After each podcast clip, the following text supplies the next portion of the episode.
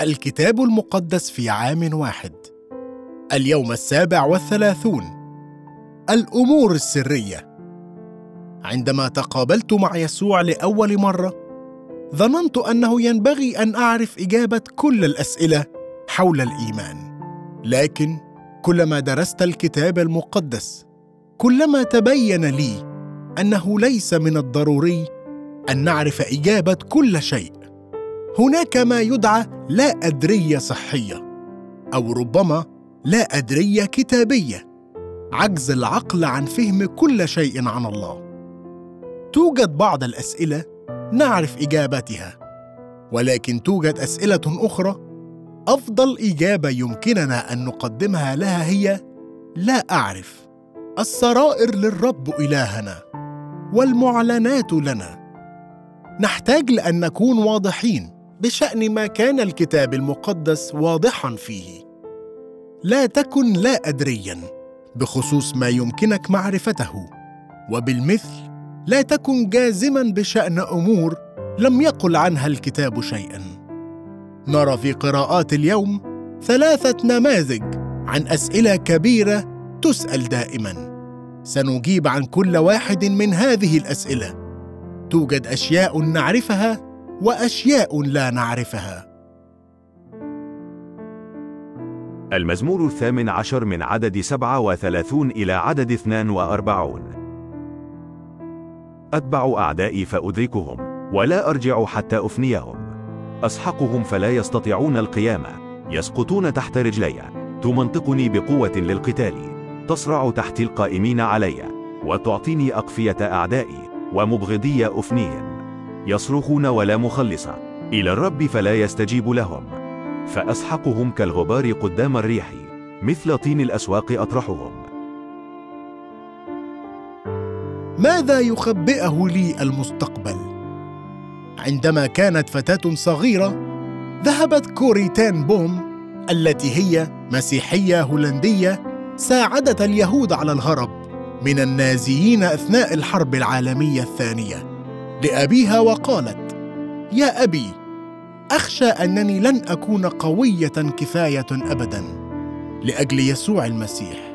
فقال لها أبوها أخبريني عندما تخرجين في رحلة بالقطار إلى أمستردام متى أعطيك النقود لتحصلي على التذكرة؟ هل قبلها بثلاثة أسابيع؟ كلا يا أبي أنت تعطيني النقود من أجل التذكرة قبل أن نصعد إلى القطار مباشرة. قال لها أبوها هذا صحيح وهكذا الأمر أيضا مع قوة الله. أبونا السماوي يعرف متى ستحتاجين القوة وسيسدد كل ما تحتاجين إليه في الوقت المناسب تماما. أعطى الله لداود النصره على كل أعدائه وإذ يتطلع داود إلى الوراء على كل هذه المعارك يقول تمنطقني بقوة للقتال. لم يكن هؤلاء هم الأعداء الأخيرين الذين يجب على داود محاربتهم. لا زالت هناك الكثير من المعارك الباقية.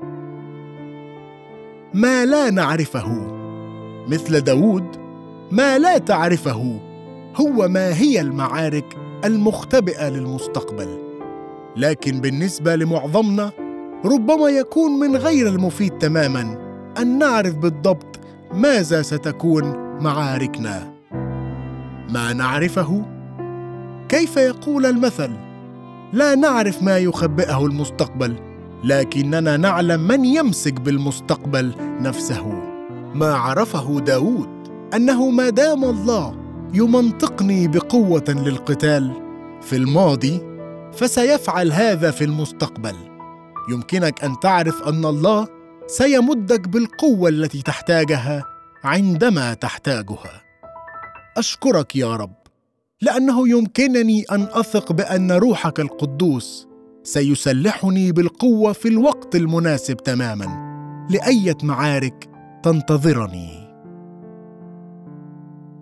متى الأصحاح الرابع والعشرون من عدد اثنان وثلاثون إلى عدد واحد وخمسون؟ فمن شجرة التين تعلموا المثل متى صار غصنها رخصا وأخرجت أوراقها؟ تعلمون أن الصيف قريب. هكذا أنتم أيضا. متى رأيتم هذا كله فاعلموا أنه قريب على الأبواب. الحق أقول لكم لا يمضي هذا الجيل حتى يكون هذا كله. السماء والأرض تزولان ولكن كلامي لا يزول. وأما ذلك اليوم وتلك الساعة فلا يعلم بهما أحد. ولا ملائكة السماوات. إلى أبي وحده. وكما كانت أيام نوح كذلك يكون أيضا مجيء ابن الإنسان. لأنه كما كانوا في الأيام التي قبل الطوفان يأكلون ويشربون ويتزوجون ويزوجون. إلى اليوم الذي دخل فيه نوح الفلك ولم يعلموا حتى جاء الطوفان وأخذ الجميع. كذلك يكون أيضا مجيء ابن الإنسان. حينئذ يكون اثنان في الحقل يؤخذ الواحد ويترك الآخر. اثنتان تطحنان على الرحى تؤخذ الواحدة وتترك الأخرى. اسهروا إذا لأنكم لا تعلمون في أية ساعة يأتي ربكم. وأعلم هذا أنه لو عرف رب البيت في أي هزيع يأتي السارق لسهر ولم يدع بيته ينقب. لذلك كونوا أنتم أيضا مستعدين لأنه في ساعة لا تظنون يأتي ابن الإنسان. فمن هو العبد الأمين الحكيم الذي أقامه سيده على خدمه ليعطيهم الطعام في حينه؟ طوبى لذلك العبد الذي إذا جاء سيده يجده يفعل هكذا. الحق أقول لكم إنه يقيمه على جميع أمواله. ولكن إن قال ذلك العبد الردي في قلبه سيدي يبطئ قدومه. فيبتدئ يضرب العبيد رفقاءه ويأكل ويشرب مع السكارى. يأتي سيد ذلك العبد في يوم لا ينتظره وفي ساعة لا يعرفها فيقطعه ويجعل نصيبه مع المرائين. هناك يكون البكاء وصرير الأسنان. متى الأصحاح الخامس والعشرون من عدد واحد إلى عدد ثلاثة عشر؟ حينئذ يشبه ملكوت السماوات عشر عذارى أخذنا مصابيحهن وخرجن للقاء العريس. وكان خمس منهن حكيمات وخمس جاهلات. أما الجاهلات فأخذن مصابيحهن ولم يأخذن معهن زيتا. وأما الحكيمات فأخذن زيتا في آنيتهن مع مصابيحهن. وفيما أبطأ العريس نعسنا جميعهن ونمنا. ففي نصف الليل صار صراخ. هو ذا العريس مقبل. فاخرجن للقائه فقامت جميع أولئك العذارى وأصلحن مصابيحهن. فقالت الجاهلات للحكيمات أعطيننا من زيتكن فإن مصابيحنا تنطفئ. فأجابت الحكيمات قائلات لعله لا يكفي لنا ولكن بل اذهبن إلى الباعة وابتعن لكن. وفيما هن ذاهبات ليبتعن جاء العريس والمستعدات دخلن معه إلى العرس وأغلق الباب. أخيرا جاءت بقية العذارى أيضا قائلات يا سيد يا سيد افتح لنا. فأجاب وقال الحق أقول لكن. إني ما أعرفكن. فاسهروا إذا لأنكم لا تعرفون اليوم ولا الساعة التي يأتي فيها ابن الإنسان. متى يعود يسوع؟ يتحدث يسوع في هذه الفقرة عن عودته المجيء الثاني. يقول أنه توجد أمور معينة بخصوص هذا يفترض بنا معرفتها. أمور معينة نعرفها لا تعلمون في أية ساعة. يأتي ربكم وأعلموا هذا. ما لا نعلمه يوضح يسوع تماما أنه لا أحد يعرف متى سيعود ويقول وأما ذلك اليوم وتلك الساعة فلا يعلم بهما أحد ولا ملائكة السماوات إلا أبي وحده. كانت توجد أسئلة معينة كان حتى على يسوع أثناء حياته على الأرض أن يقول بخصوصها لا أعلم. لقد تم إهدار وقت وطاقه كثيرتين في محاولة تخمين توقيت عودة يسوع. ليس من المقدر لنا أن نعرف متى سيعود لأنه يفترض بنا أن نستمر في السهر ونكون مستعدين لعودته في أي لحظة. هذا واحد من السرائر التي تخص الله. ما نعرفه يقول لنا يسوع أن نتعلم من شجرة التين متى ظهرت أوراقها تعلمون أن الصيف قريب. يقول يسوع إنه لو نظرنا إلى العلامات فسوف تعرفون أن يسوع قريب. لذلك علينا أن نستمر في السهر والمراقبة وأن نكون مستعدين. كما نعلم أيضا أنه رغم أن مجيئه قريب إلا إنه ربما يكون هناك وقت طويل قبل أن يأتي. كما نعلم أيضا أنه في ساعة لا تظنون يأتي ابن الإنسان. ايا كان الوقت الذي يأتي فيه فسيكون مفاجأة والحل هو أن نكون مستعدين لمجيئه في أي لحظة.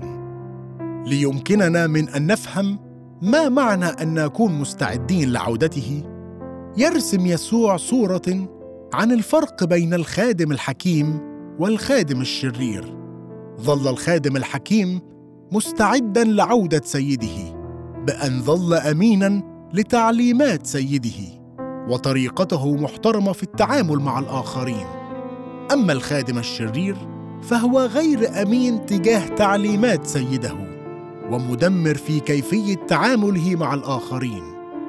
وكانت الخاتمة مختلفة بصورة ملحوظة.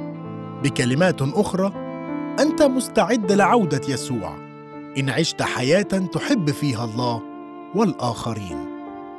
لكن في محبة الله هذه ومحبة الآخرين يكمن المعنى الحقيقي لكيف تكون مستعدا لعودة الرب يسوع. في مثل العذارى العشر يقول العريس لأولئك العذارى اللواتي كن نائمات وغير مستعدات. إني ما أعرفكن. نرى هنا أن المفتاح يكمن في ماهية مختلفة من المعرفة. إنها ليست معرفة فكرية لكنها معرفة شخصية اختبارية. إنها وبشكل نهائي لا تتعلق بما تعرف بل بمن تعرف. إنها تتعلق بأن يكون لديك علاقة شخصية بالعريس. في النهاية هذا هو ما يهم أكثر من أي شيء آخر. معرفة يسوع. قال يسوع هذه هي الحياة الأبدية أن يعرفوك أنت الإله الحقيقي وحدك ويسوع المسيح الذي أرسلته. أشكرك يا رب لأن ما يهم في النهاية هو أني أعرفك. ساعدني كل يوم حتى أعرفك بصورة أفضل. أيوب الأصحاح الثامن والثلاثون. فأجاب الرب أيوب من العاصفة وقال من هذا الذي يظلم القضاء بكلام بلا معرفة؟ أشدد الآن حقويك كرجل فإني أسألك فتعلمني. أين كنت حين أسست الأرض؟ أخبر إن كان عندك فهم. من وضع قياسها؟ لأنك تعلم. أو من مد عليها مطمارا على أي شيء قرت قواعدها؟ أو من وضع حجر زاويتها؟ عندما ترنمت كواكب الصبح معا وهتف جميع بني الليل ومن حجز البحر بمصاريع حين اندفق فخرج من الرحم. إذ جعلت السحاب لباسه والضباب قماطه وجزمت عليه حدي وأقمت له مغاليق ومصاريع. وقلت إلى هنا تأتي ولا تتعدى وهنا تضخم كبرياء لججك. هل في أيامك أمرت الصبح؟ هل عرفت الفجر موضعه ليمسك بأكناف الأرض؟ فينفض الأشرار منها. تتحول كطين الخاتم وتقف كأنها لابسة. ويمنع عن الأشرار نورهم وتنكسر الذراع المرتفعة. هل انتهيت إلى ينابيع البحر أو في مقصورة الغمر تمشيت؟ هل انكشفت لك أبواب الموت أو عاينت أبواب ظل الموت؟ هل أدركت عرض الأرض؟ أخبر إن عرفته كله. أين الطريق إلى حيث يسكن النور؟ والظلمة أين مقامها؟ حتى تأخذها إلى تخومها وتعرف سبل بيتها. تعلم لأنك حينئذ كنت قد ولدت وعدد أيامك كثير. أدخلت إلى خزائن الثلج. أم أبصرت مخازن البرد التي أبقيتها لوقت الضار ليوم القتال والحرب؟ في أي طريق يتوزع النور وتتفرق الشرقية على الأرض؟ من فرع قنوات للهطل وطريقا للصواعق ليمطر على أرض حيث لا إنسان على قفر لا أحد فيه ليروي البلقع والخلاء وينبت مخرج العشب. هل للمطر أب؟ ومن ولد مآجل الطل؟ من بطن من خرج الجمد. صقيع السماء من ولده؟ كحجر صارت المياه. اختبأت وتلكد وجه الغمر. هل تربط أنت عقد الثريا؟ أو تفك ربط الجبار؟ أتخرج المنازل في أوقاتها وتهدي النعش مع بناته؟ هل عرفت سن السماوات؟ أو جعلت تسلطها على الأرض؟ أترفع صوتك إلى السحب فيغطيك فيض المياه؟ أترسل البروق فتذهب وتقول لك ها نحن. من وضع في الطخاء حكمة؟ أو من أظهر في الشهب فطنة؟